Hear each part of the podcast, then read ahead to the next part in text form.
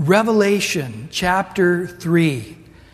We've been looking at the messages to the seven churches, and we come to church number five today, the church of Sardis. Church number one was the church of Ephesus, and the church there lost its first love. And, and God really spoke to some of you who had lost that first love yourself. It says that there's a message to the churches, so he had something to say to the church of Ephesus, but then he has something to say to all churches of all times. But then he ends by saying, Let him who has ears to hear, let him hear. And so, specifically to us individually, God also speaks to us. And some of you, God spoke that you had lost your first love, and, and in that message, you've regained it. And now, had, after a few weeks, you're enjoying the blessings of returning and walking in that first love. The second church was the church of Smyrna, the persecuted church, and God had nothing of instruction of repentance towards them at all. The persecution had purged them and made them a church ready for the Lord's return. Then there was the church of Pergamos, and that was the compromising church, listening to the doctrine of Balaam and had erred and swayed into immorality and idolatry.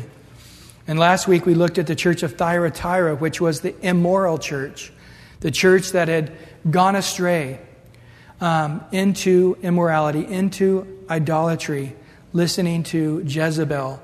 And the Lord said there, if they don't repent, that He's going to put them in the tribulation period, which is a heavy, heavy, heavy thing. And today we come to the, the church of Sardis, and it reads there, and to the angel of the church in Sardis write, These things says he who has the seven spirits of God and seven stars.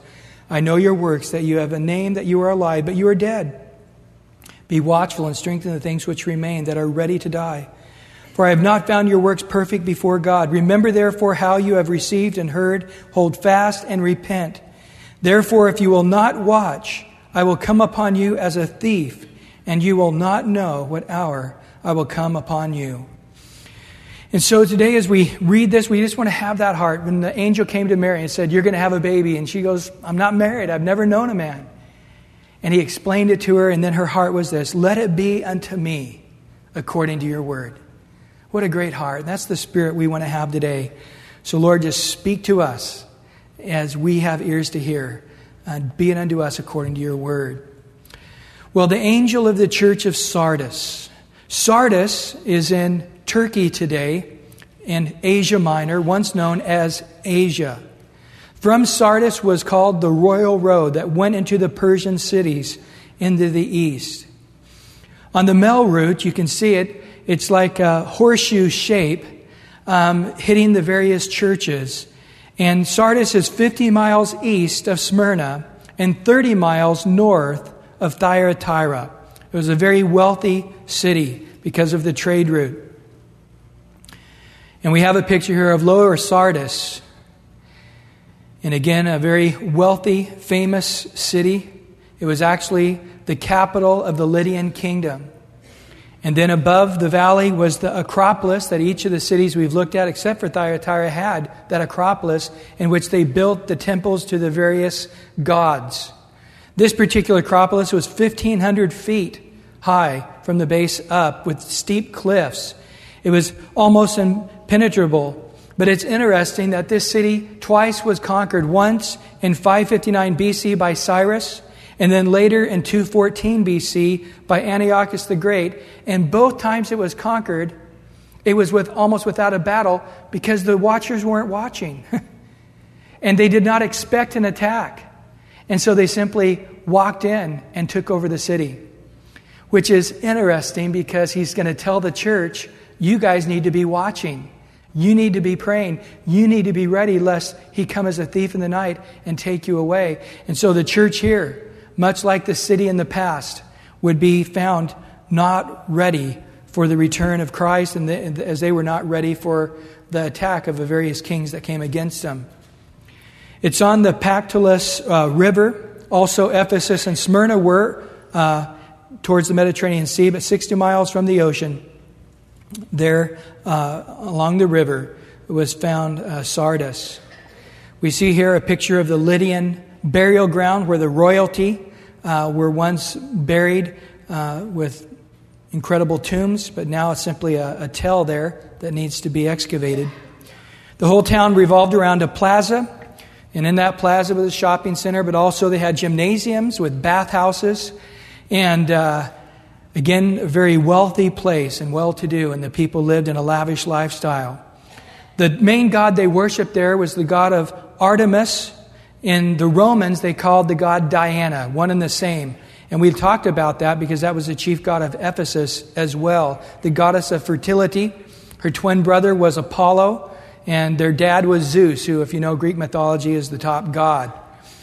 And uh, the temple was actually the seventh largest temple in the world, twice as big as the Pantheon, to give you an idea how huge and elaborate it was at one time. Also, they worshiped Cybele there, who, again, a very immoral pagan rituals of worship in both of these religions.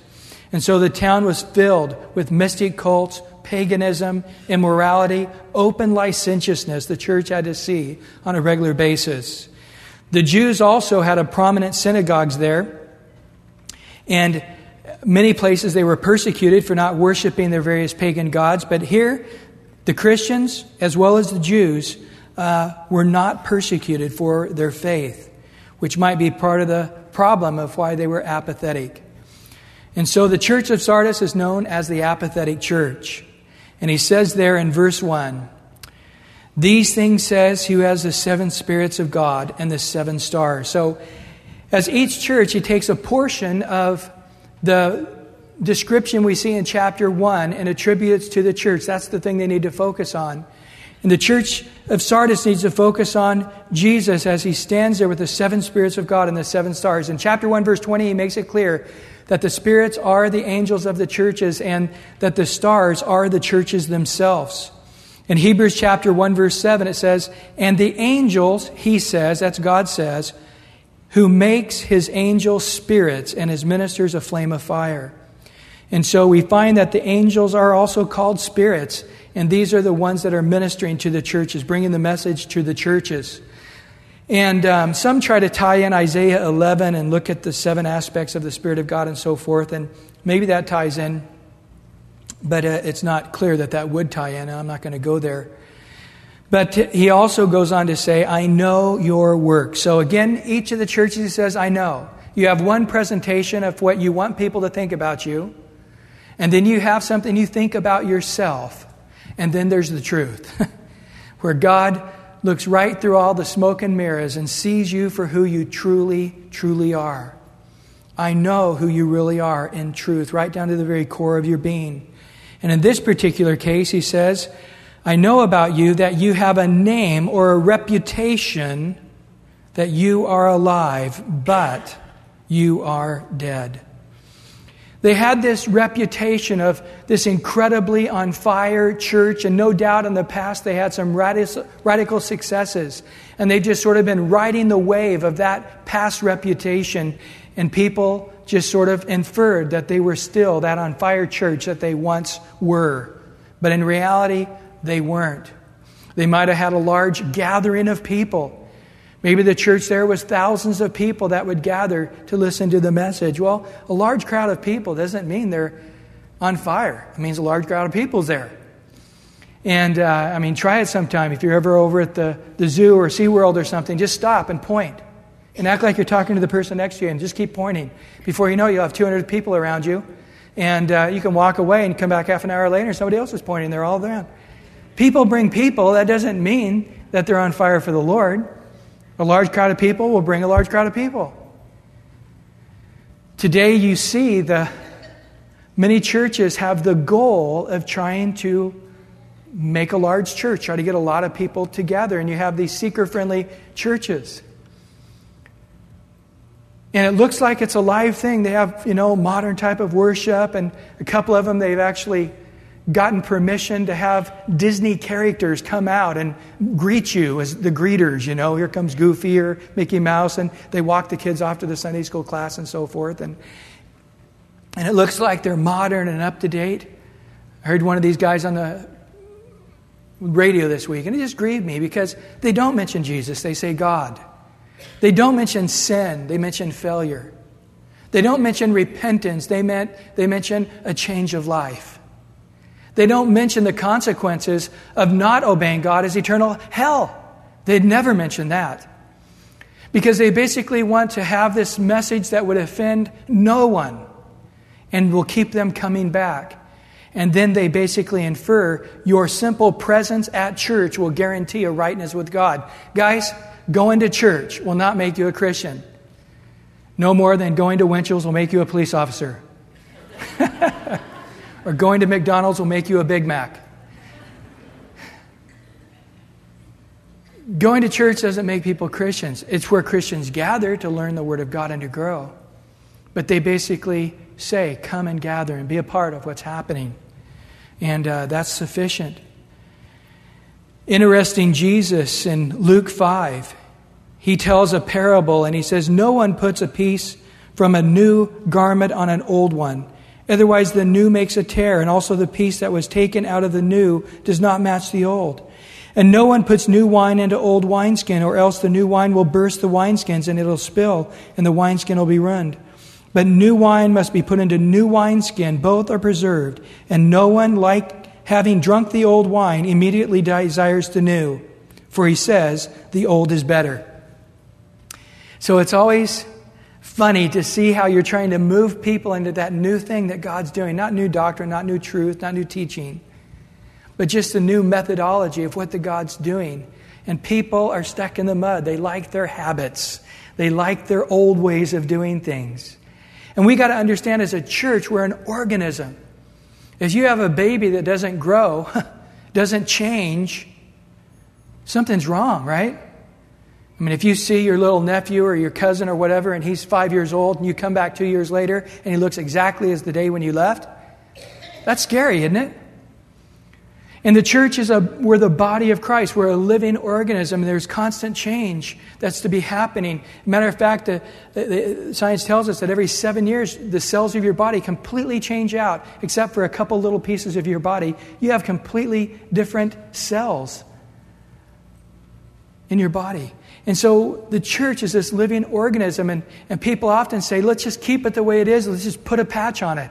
But you have a garment that's already shrunken, and you put an unshrunk piece of cloth, once it begins to shrink, once the wine begins to touch it and it begins to shrink, it's going to cause a worse tear, and the whole thing's going to be lost. Or you say, let's just keep the old wineskin and, and get a new, fresh pouring of God's Spirit, a new wine in it. But when it begins to ferment, it's going to, the, the pouch in which it's in won't be able to handle that fermentation process and it'll break apart. He says you have to have a new wineskin and then you can get the new wine. And so we have to constantly be in the Spirit. We have to constantly be saying, God, what are you doing now? It's interesting looking through history. There is a point in time when the organ came in the church, you know, and the organ was the hip thing, you know, you know. And it's like, whoa, this is so modern. This is so radical. Worshiping God by the boisterous organ, you know. But there was a time when the organ was gone. But boy, people, I'm not going to leave my organ. You know, it's got to stay. And then brass bands came in. The Salvation Army, man, they put people in these military uniforms and gave them trumpets and trombones and the big bass drum, and they marched around, and thousands of people came to hear the brass band. And, and literally, the Salvation Army around the world was a tremendous evangelist. But when that wineskin was emptied out, boy, they kept their uniforms and marched around, and people said, Weird. You know, that's some weird old timey music, but boy, they kept blasting away. Till a few years ago, they finally caught on. I know I grew up in a church, and when the Jesus movement came, people started having bands with guitars. And I remember in the denomination I was in, it was like, they're bringing Satan's instrument into the church, you know guitars. They're going to try to worship God with an unholy instrument. And boy, they're going to hang on to their organs and, you know, got our four hymns and the five stanzas, and, you know, we're going to do things this way. Finally, that denomination started using guitars just a few years ago, and they're singing all the songs we sang 30 years ago.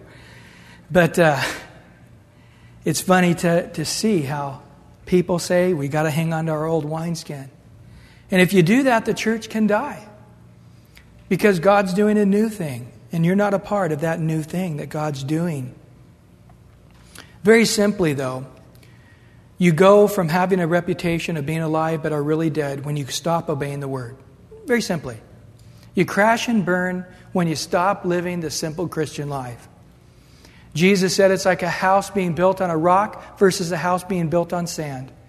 Those who hear God's word and do it, they're founded upon a rock. Those who hear God's word and don't do it, so they know it. You see, a lot of people get deceived because they think knowing the stuff is the same as doing the stuff. It's not. Knowing the right way to obey God and doing the right way in obeying God are two completely different things. And so people can know a whole bunch of information and obey little. Or some people can know a little bit, but everything they know, they obey. Mark Twain says, It's not what I don't know about the Bible that bothers me, it's what I do know about the Bible that bothers me. Because he knew he was not obeying that which he knew.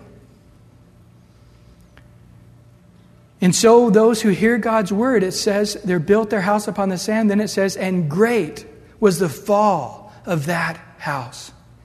Great was the fall of that house. And so, the church here in Sardis was getting ready to have a great fall. Why? Because the winds and the waves come and beat against the house. And guys, winds and waves come. Difficulties on its way. You've experienced it and you're going to experience it again. So maybe 10 years ago, the winds and the waves hit against your house, but in those days, you were a new Christian and you were hearing God's word and doing it, and you made it through it. Well, guys, it's going to come again. so you stood the last time because you had, you're on the rock. Are you now? How you been doing the last few months, the last few years? When the next winds and waves come, are you going to stand this time around as well? The church in Sardis wasn't going to, and the Lord was telling him that he's on the way, the tribulation's coming, and that they are not prepared to obey. In James 1, it says, He who, but be doers of the word, it says in James 1 22, but be doers of the word and not hearers only, deceiving yourself. When you hear the word and you're not a doer of it, you actually get inoculated to the truth. It's like the, getting your flu shot every year. So the flu can't attack you. Well, after a while, you can't hear it anymore. Because you're saturated with the Word of God. Instead of it changing your life, you'd be just, oh, I already know that. Oh, yeah, I already know that. I've heard that before. But yet it's not affecting your heart because you're not a doer of it. And you've gone into this self deception where it's, well, since I know it, I must be the same as doing it. But he says here to the church in Sardis, but you are dead. Boy, that's heavy. That's heavy. For the Lord Himself to say, you have this past reputation of being this on fire, praying, evangelizing people, but not anymore. There's no life of what's going on. There's no reality of obedience to God. You know, if you were to look around the nation, or let's just take our county here, and you have somebody here in town and they're going through a difficult time and they say, I need God. The Holy Spirit's convicting them of sin and righteousness and judgment, and they say, I need God. And so they start looking at a church, the Presbyterian, the Lutheran, the Methodist, the Baptist, whatever branch you want to talk about. And so they show up at this church. What are they going to find? Are they going to find an on fire people that don't just have a form of godliness with no power, but have a true walk with the Lord and the answers they seek are the answers they find? Are they going to find this dead thing? I hate to say it, but I think the majority of the time, for sure in our nation, what they'll find is a group of people who gather together and they sing some songs, and the moment they get in, the number one thing on their mind is getting out of there and they listen to this message that just sort of is a social gospel, and they walk out of there going, Those guys don't have any answers. They're, they're as screwed up as I am. They're struggling as much, they, they don't have the answers. That's not the way it's to be. We're to come in and to have a powerful message, and there's to be a, the presence of the Lord meeting us in a powerful way in that place. Why is it that a, a church can become so dead? I, I, know our missionaries over in Germany and and England and all through Europe. It's amazing when you go over there. You can see these colossal buildings. I mean, there's several of them. I mean, they'll seat three, four thousand people.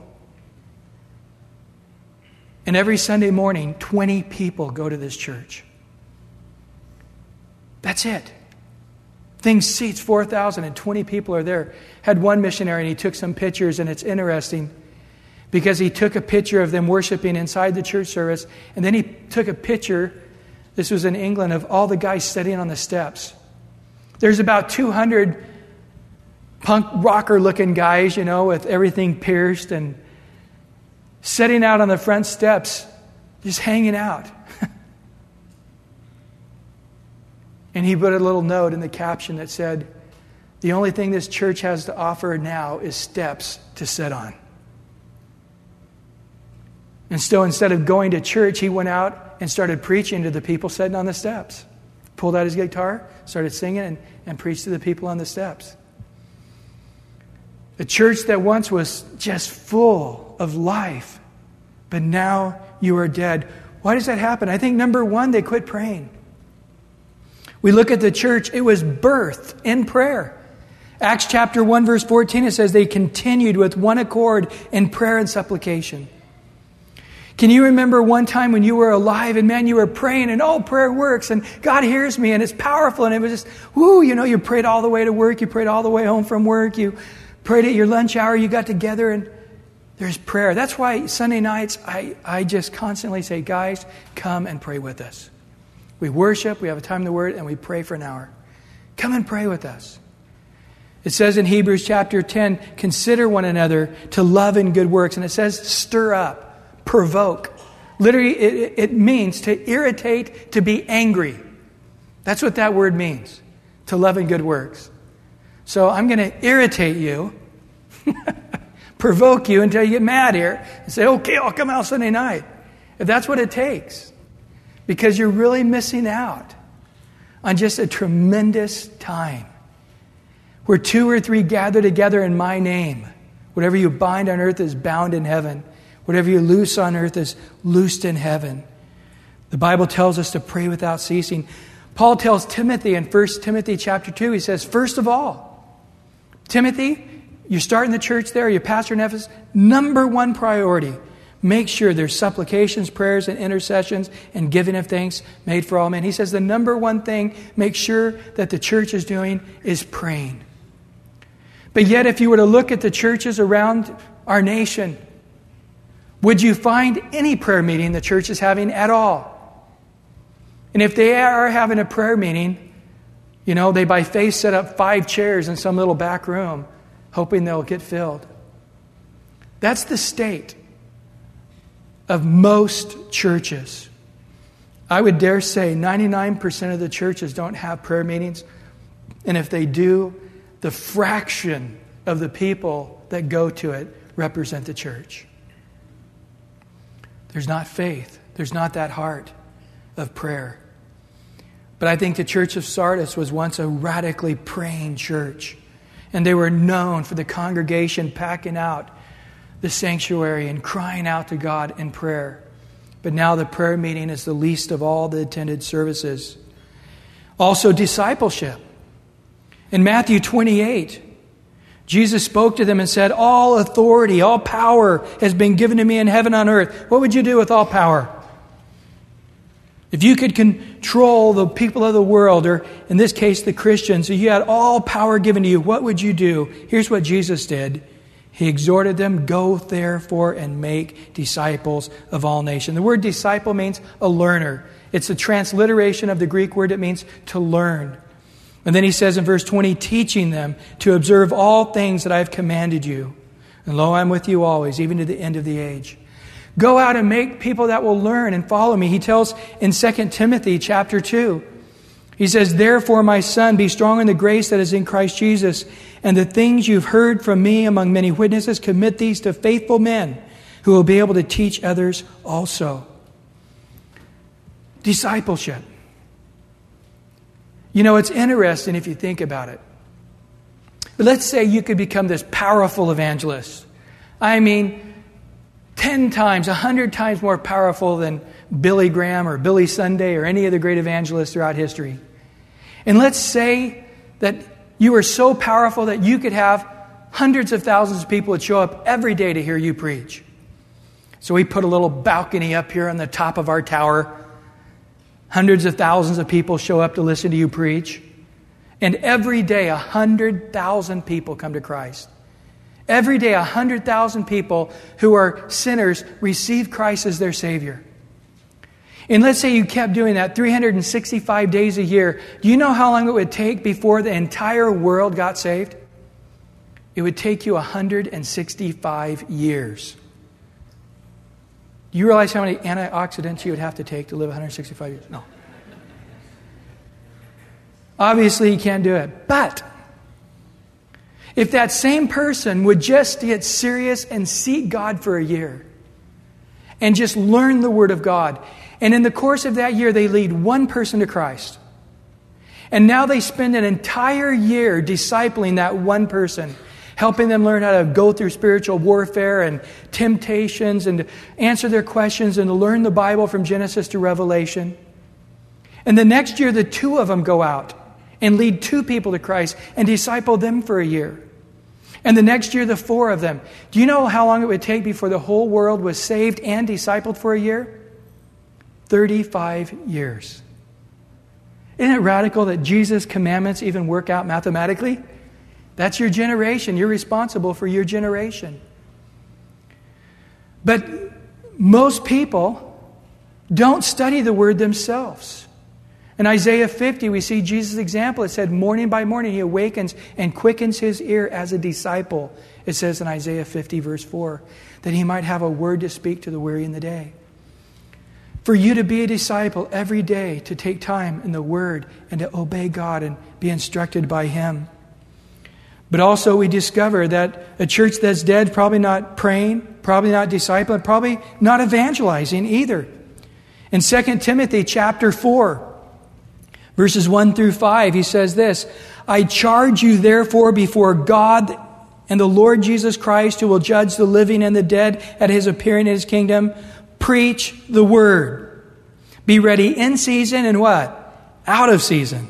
Convince, rebuke, exhort with all long suffering and teaching, for the time will come when they will not endure sound doctrine, but according to their own desires. Because they have itching ears, they will heap up for themselves teachers, and they will turn their ears away from the truth and be turned aside to fables.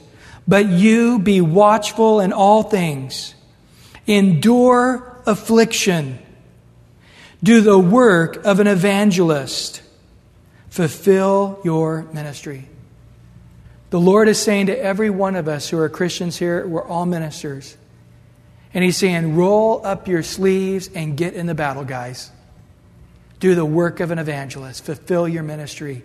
You say, but, but, but, you know, I, I, tried and it didn't feel right. Oh, that was out of season. Preach the word anyway. But I didn't really have time. Out of season. Go for it anyway. But I tried and it just seemed so difficult. That's why it's called the work of an evangelist. It's work. But get in there, convince, rebuke, labor with all long suffering and teaching. Do the work of an evangelist. There's nothing that's more full of life than a bunch of babies and little kids running around. You know what I mean? And just the little life in those little guys with all that energy just sort of revitalizes you. In the same way in the church, new Christians with that first love. You see their passion in prayer and their passion in worship, and you're sitting back going, oh, and you remember your first love, and you're like, wow. They're being an example to me right now, even though they've only been saved a week. I need that passion in my life too. We need people coming to the Lord. Uh, a few years back, I was talking to a guy and he said, You know, you guys at Calvary, you just teach not the real deep doctrinal stuff like at our church. I will leave the church unnamed. Matter of fact, he said, every person in our church is just a radically mature Christian. Matter of fact, Probably the newest Christian in our church has been 20 years in the Lord. And his daughter was sitting there listening to this, and she was in her early 30s. And she said, Dad, did you just hear what you said? Said, What? That nobody's been saved in our church for 20 years. the next Sunday, she started coming to our church and went for several years uh, until she moved to North County. But that's the, the process of most churches. People aren't getting saved. They can't remember the last time anybody in the church witnessed. And on top of that, anybody actually getting saved. But we got to realize that Christ has commanded us to go and to preach the gospel to every creature, whether they receive it or not. It says in 2 Corinthians, whether life unto life or death unto death, it's still a beautiful incense unto God. In Romans, it says, How beautiful are the feet of those who go to spread the good news. Jesus says, One plants and another waters. But he says in John 4 that the one who plants the seed and the one who harvests, they all rejoice together. So the fact is, you're going to go out and plant all of these seeds and maybe not see a harvest for a season. Or on the other side of the coin, you go to share the Lord with somebody and you barely start witnessing to them. They're going, Oh, I need to receive the Lord. How do I do it? And you're going, Wow, whew, I'm getting good at this stuff.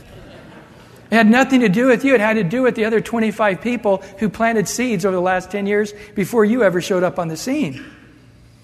And then their neighbor and the guy at work, everybody's been watering them and you just happened to be there when it was ripe.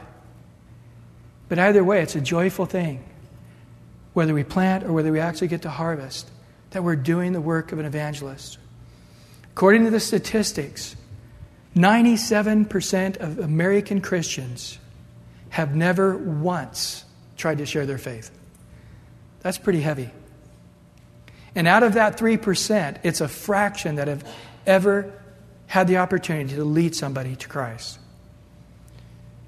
And so, we, as believers who are to be alive, healthy sheep produce what? Healthy sheep. And people who are born again, you can't keep your mouth shut. I was blind and now I see. Jesus said, Don't go tell anybody, be quiet about it. But here's this guy telling the whole city, Jesus healed me. I was blind and now I see. When you've really been touched by God. You can't hide your candle under a bushel or under the bed. You shine as a light. And so, a praying church, a church of discipleship, a church of evangelism. You are the church. You're hand, a foot, an ear, the eye. Every one of us, an intricate, important part, every part doing its share. How important it is. And then, fourthly, just simple obedience. Nothing fancy. Just day to day being in the Word and following the Lord. It's amazing how people can start getting compromising as Christians and getting lukewarm as Christians, and they get to the place where they go back to the old sins that God once brought them out of. And, but yet, in their old sins, they now say, No, I'm still right with God. Look at the scripture here. It's like, man, here you are going to the bar every Friday night and you're drinking and smoking and womanizing and dancing and all of these things. Well, you know, show me the Bible where it's wrong to smoke. Well, you know what? Smoking isn't going to send you to hell, but it sure makes you smell like you've been there. yeah, I agree. But I remember when you used to give the testimony of how God delivered you from smoking. And that was one of the things that you saw that was like a bondage on your life, control of your life, and, and that God set you, you see part of your, your testimony that you used to live this life in the bar and God set you free from alcohol. So for you, it was a sin. For you, it was something that God delivered you from. And now you're justifying it, saying it's no big deal that I'm a part of that. And you even have scriptures you're backing it up with that it's okay for you to do that.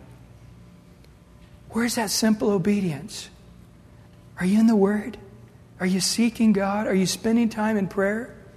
When's the last time you shared the Lord with somebody? Who are you discipling right now? Are you yourself being a disciple, daily hearing and learning from the Lord? It comes back to that life of simple obedience in 1 John chapter 2. Now, by this you know that we know him if we keep his, his commandments. He who says, I know him, and does not keep his commandments is a liar, and the truth is not in him. But whoever keeps his word, truly the love of God is perfected in him. By this we know that we are in him. He who says he abides in him ought himself also to walk just as he walked. Wasn't that your heart? To walk just like Jesus. I want to talk like Jesus. I want to walk like Jesus. I want to spend my Friday nights just like Jesus would do if he were here. Just like a simple little child imitating their dad. That's who you used to be. To come back to that simple, obedient life. But they are now dead. They, ha- they used to have this praying, evangelizing, discipling, church, walking in simple obedience before the Lord. But now they're dead. And he says in verse 2 Be watchful and strengthen the things which remain that are ready to die, for I have not found your works perfect before God. Be watchful. That word watchful is almost always tied into prayer. And so some, it's almost the word watch is a synonym for prayer. But it's not really necessarily referring to prayer. For example, when Jesus there was going to pray in the Garden of Gethsemane before he was to be arrested and then later crucified, he says to Peter, James, and John, Stay here and watch with me. He says in Matthew 26, 38. And then in verse 39, he went a little further and fell on his face and prayed. So he said, Watch with me. And then he went and prayed. And later he comes and he found them sleeping. And he said, Watch and pray lest you enter into temptation. Can you not watch one hour with me? Indeed, the spirit is willing, but the flesh is weak. He tied watching and praying. It's like a soberness, it's like a, a sober heart of prayer, realizing that we're constantly before God, we're constantly in the spiritual realm. And there's this sense of just praying without ceasing. And to have this sober life of prayer. In Matthew 24, Jesus says this in verse 40 Two men will be in the field, one will be taken and the other left. Two women will be grinding at the mill, one will be taken and the other left. And then he says in verse 42 Watch therefore, for you do not know what hour the Lord is coming. And in verse 43, but know this if the master of the house had known what hour the thief was, would come, he would have watched and not allowed his house to be broken into. Therefore, you also be ready, for the Son of Man is coming in an hour you do not expect. In verse in Luke chapter 18, interesting that story of the, the persistent widow who comes to the unjust judge who doesn't fear God or respect man.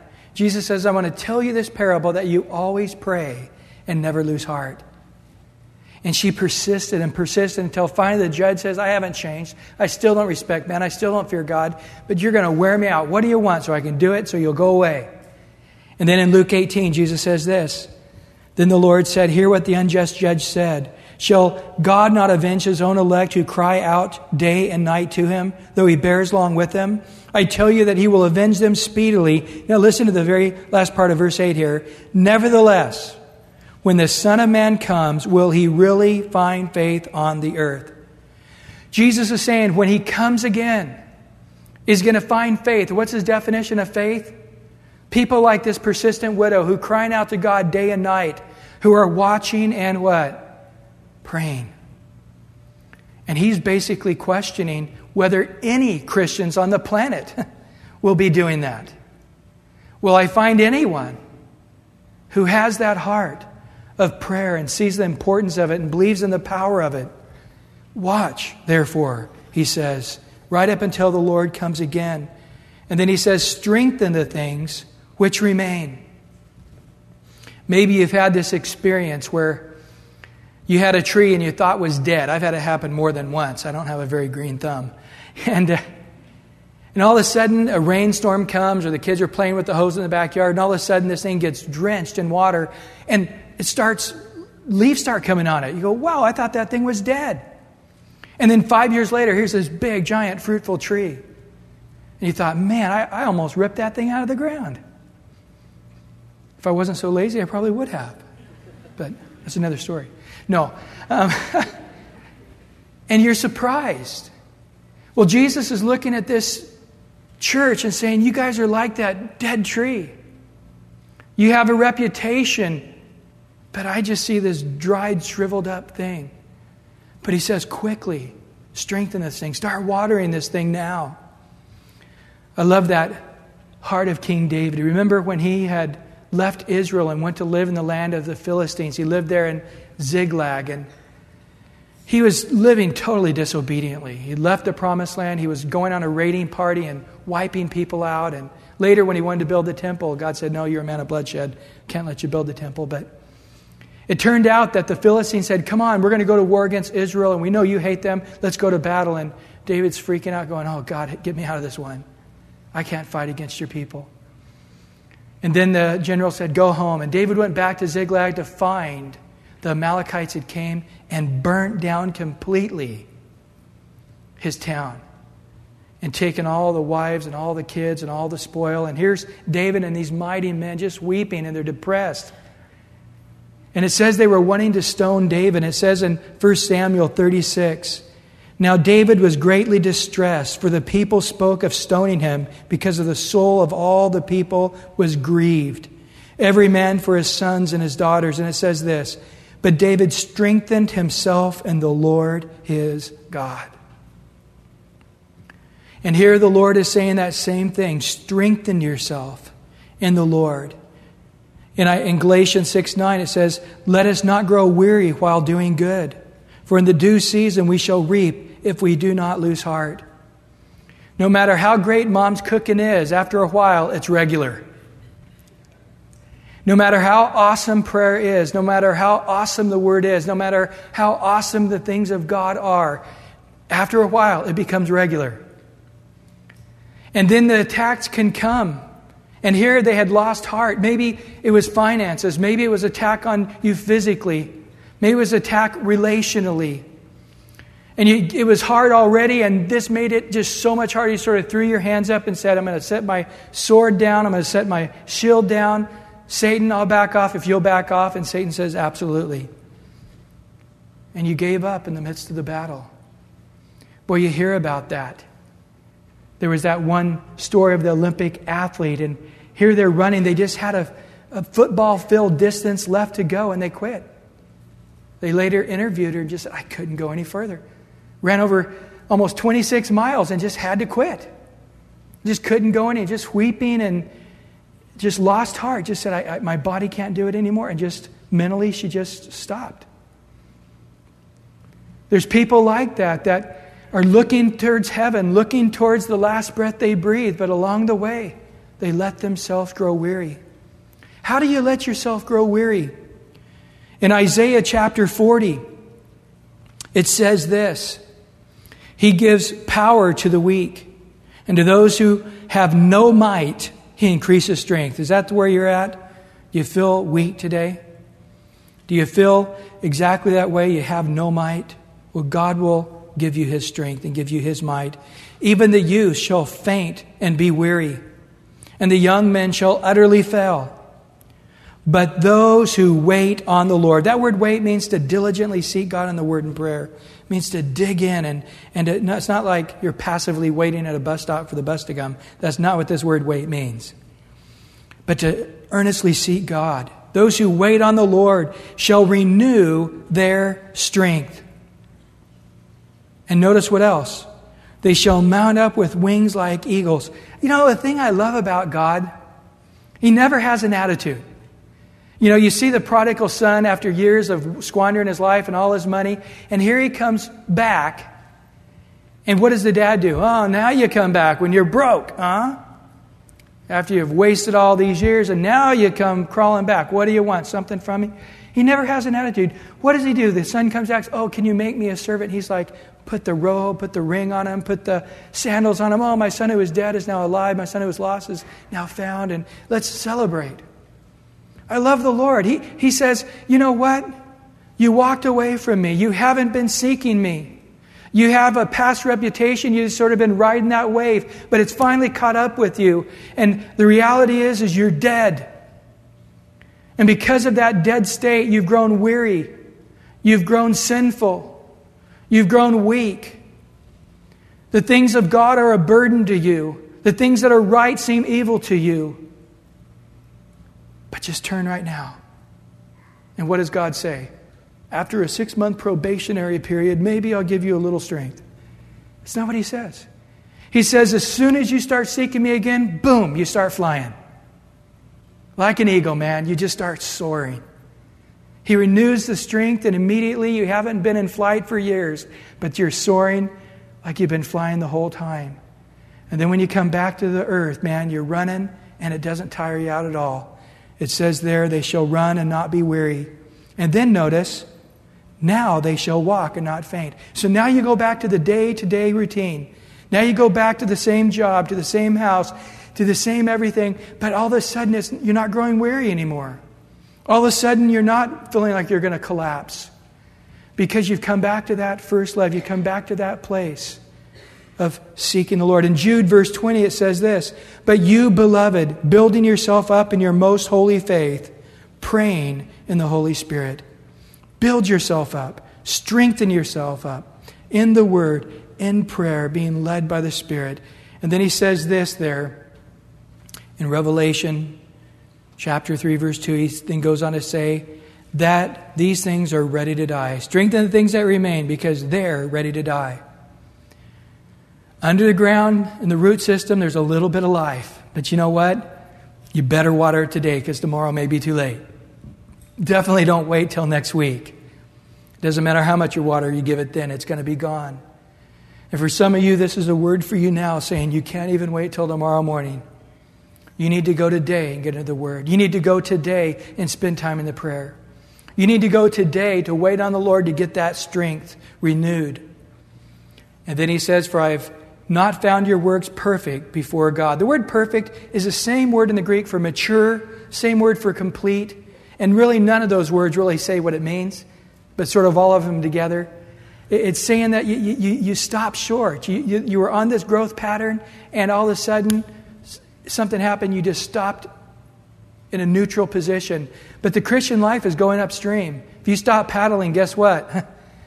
the things of the world and your sinful body and it'll just take you right downstream. And like a dog returning to its vomit, you'll turn back to the same old sins as you did in your ignorance. And he's saying here there's a work that needs to be completed, but it's not happening. You've stopped short. And then he goes on to say in verse 3 the remedy for apathy. Here's three things he gives if you find yourself today in this apathetic Christian life. Number one, remember, therefore, how you received and heard. Go back and remember how did I used to follow God? How did I used to get in the Word? How did I used to pray? How did I used to seek the Lord? In Colossians 2, verse 6 and 7, it says this As you therefore have received Christ Jesus the Lord, so walk in Him, rooted and built up in Him, and established in the faith as you have been taught, abounding in the thanksgiving. Just go back and remember how you, when you were on that growth pattern. Man, I got up every morning at 4:30 and read the Bible for an hour. Go back then. And start doing that again. Oh, I used to try to read the Bible through every 3 months. Do it again. Go back to that pattern of life that God had established in you before. Secondly, hold fast. Guys, in these last days, it's hold it on until the Lord comes back. It says in 1 Timothy 4 that the Spirit expressly says in these last times that some will depart from the faith, giving heed to deceiving spirits and doctrines of demons. There's people that are going to depart from the faith because they didn't hold on to sound doctrine. Hold on to sound doctrine. If it's new, it's what? Not true. And if it's true, it's what?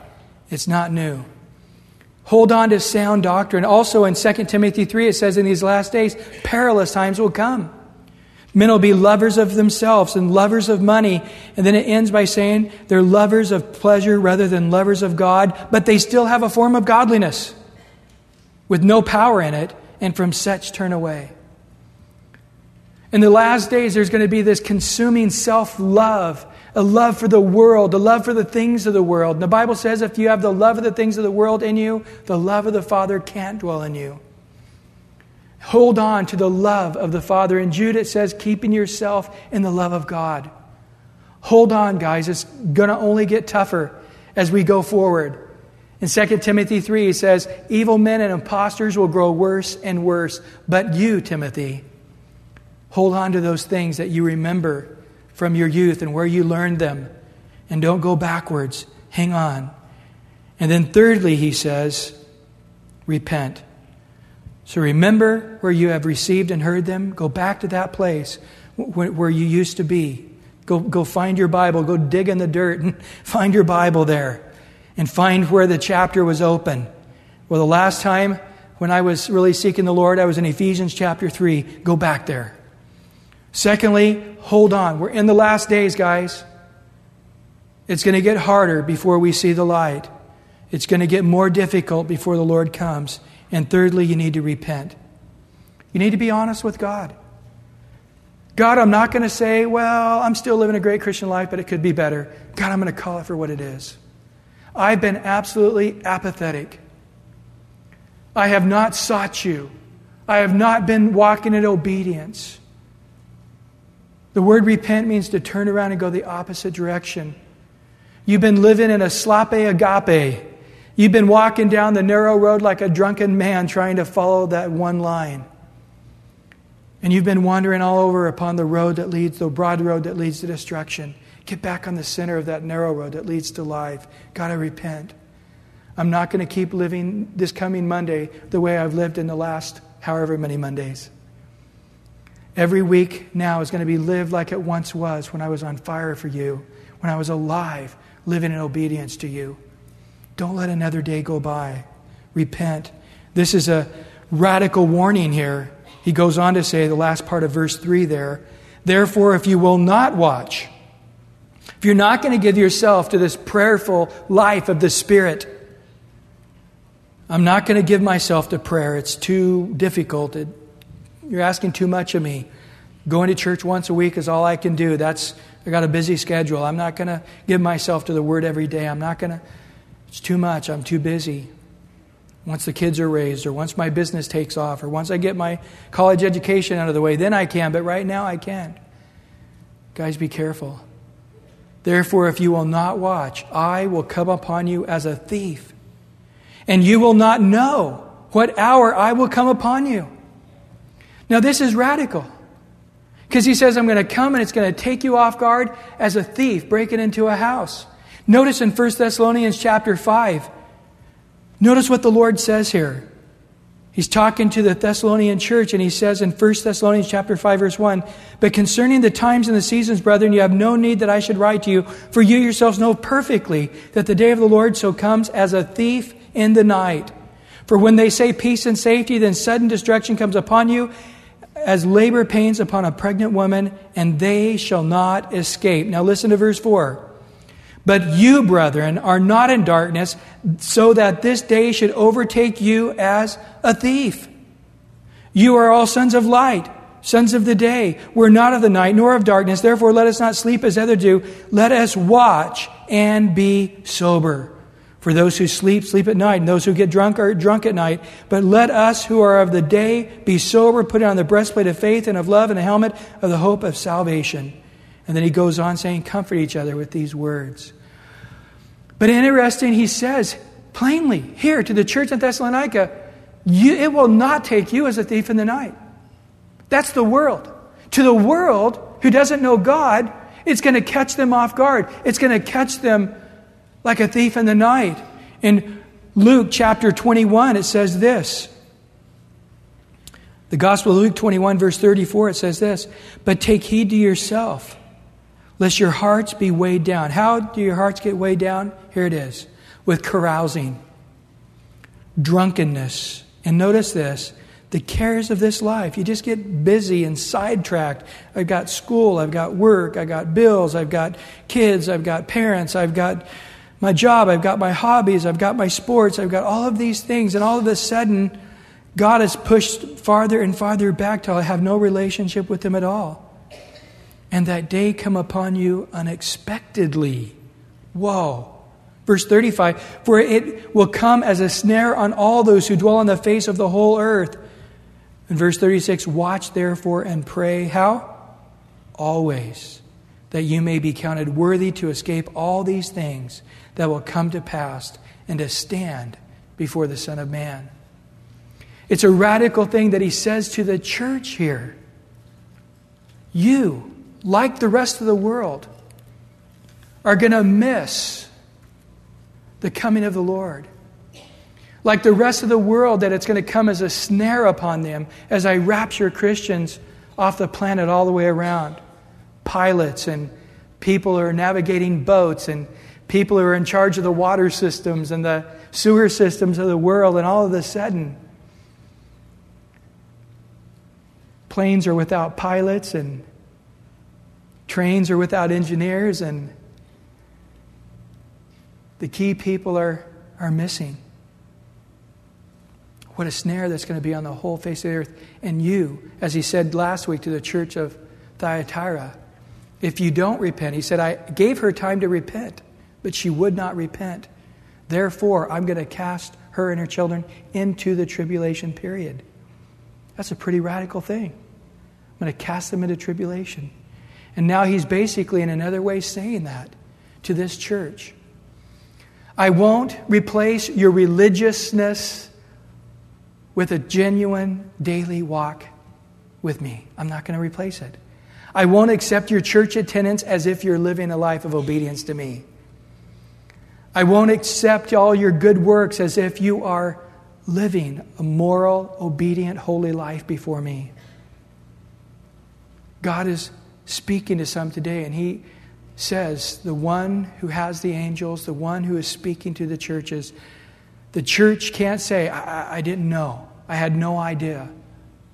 I didn't realize my apathy was that serious of an offense against God. You can't say, I didn't know. Because here in His Word, He has warned us. And He says, we need to fight the good fight, guys. It's a good fight. Get back in the battle, get back on the narrow road that leads to life. There's nothing better than a clean hands and a pure heart. There is nothing better than to receive daily from the riches of God's Word, spending time with Him in prayer. It's the sweetest of the sweet. There's nothing sweeter. It's the best of the best. His joy, His peace, His life. Repent. Come back. His arms are open wide to receive you. Let's all bow our heads here. Lord, we thank you for this day, and we do thank you for the exhortation from your word. Heavy stuff, not light. And Lord, we know if we weren't teaching through the whole Bible, this would probably never really tie into that nice of a topical message. It'd be a hard thing to hear. But Lord, we come back to you now, like the prodigal son who got up out of his pig pen mess and came to his senses, coming back to the Father. As all heads are bowed and eyes closed, I'd like to talk first of all to you here that have come today, that have never given your life to Christ. The Lord would like to take your sins away. If you're here today saying, I want my, tens, my sins taken away, I want to have forgiveness of sins. I want the guilt of my sin taken away. I want God to write my name in the Lamb's book of life that I have an eternal life with Him in heaven forever. If you're here today saying, I want to make Christ the Lord of my life, just lift up your hand right now saying, Pray for me, Brian, would you? Lift it up real high. Christ hung high upon a cross for you. God bless you, sir. Is there any others here today? I want my name written in the book of life. Yes. I see your, man, your hand. Yes. A number of you. God bless you. Also, if you're here today and you're saying, you know, that's me. I, I'm not living some horrible, sinful life right now, but I'm dabbling. My ways are definitely not perfect before God. My apathy has finally caught up with me. I know on the outside it looks like I'm alive. I've convinced others that I have a name, a reputation. But inside, I'm a shallow person. Inside, I'm a core of what I once was. I'm not where I need to be, but I want to get back there. I repent today. Just lift your hand up right now. Yes, God bless you. Just those who lifted your hands a minute ago, lift them up again if you would. Everybody said, I want Christ to come in my life. Yes. Lord, you see all of these right now, Lord. Their hands lifted, saying, It's me. It's me, it's me, it's me, oh Lord, standing in the need of prayer. Bring them to yourself. Jesus said this if you'll humble yourself, then I can lift you up. And what I'm going to ask in just a moment is all of you who lifted your hand, and there is a couple of dozen of you at least, and there may be others who didn't have the boldness to lift your hand. I'm going to ask in a minute, I'm going to have everybody stand up, and I'm going to ask all of you to come forward to say, It's me. I'm coming to get my life right with God. I'm coming to surrender to Him. I don't care what my family thinks or my friends or my husband, my wife, my parents. I don't care what anybody else thinks. There's only one thing that matters to me, and that I leave this building today forgiven, having repented, knowing there's a giant smile on God's face because I've said, Lord, I'm humbling myself before you that you can lift me up. I'm going to ask everybody to stand, and this is your opportunity to get out from where you're at and to come. Let's all stand up right now. Get out of your seats right now. Just make your way. Don't care what anybody else thinks. God bless you. Thank you, Lord. Thank you, God. Thank you, Lord. We thank you for all the hearts you touched last service, Lord. And we thank you for all of these here today. And there's many of you. You raised your hand, come forward. You had the boldness. Don't worry about your pride. you got to die to that stuff. Die to your pride. Yeah, thank you, Lord. You're amongst family, you're amongst friends. We're going to give it just one more minute. We're going to sing this song once, and it's your opportunity. Come now. You alone, our Father, and you. Thank you, Lord. Alone are good. You alone our Savior. Thank you, Lord. Thank you for touching these hearts, God. Thank you.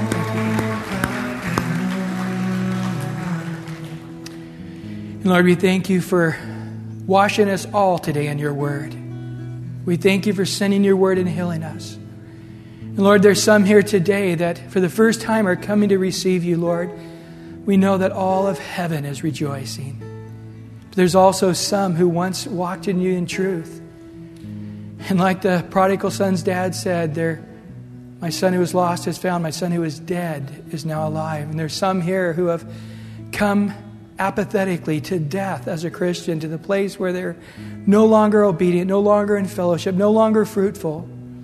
But they're repenting today, and we thank you that all of heaven rejoices for that as well.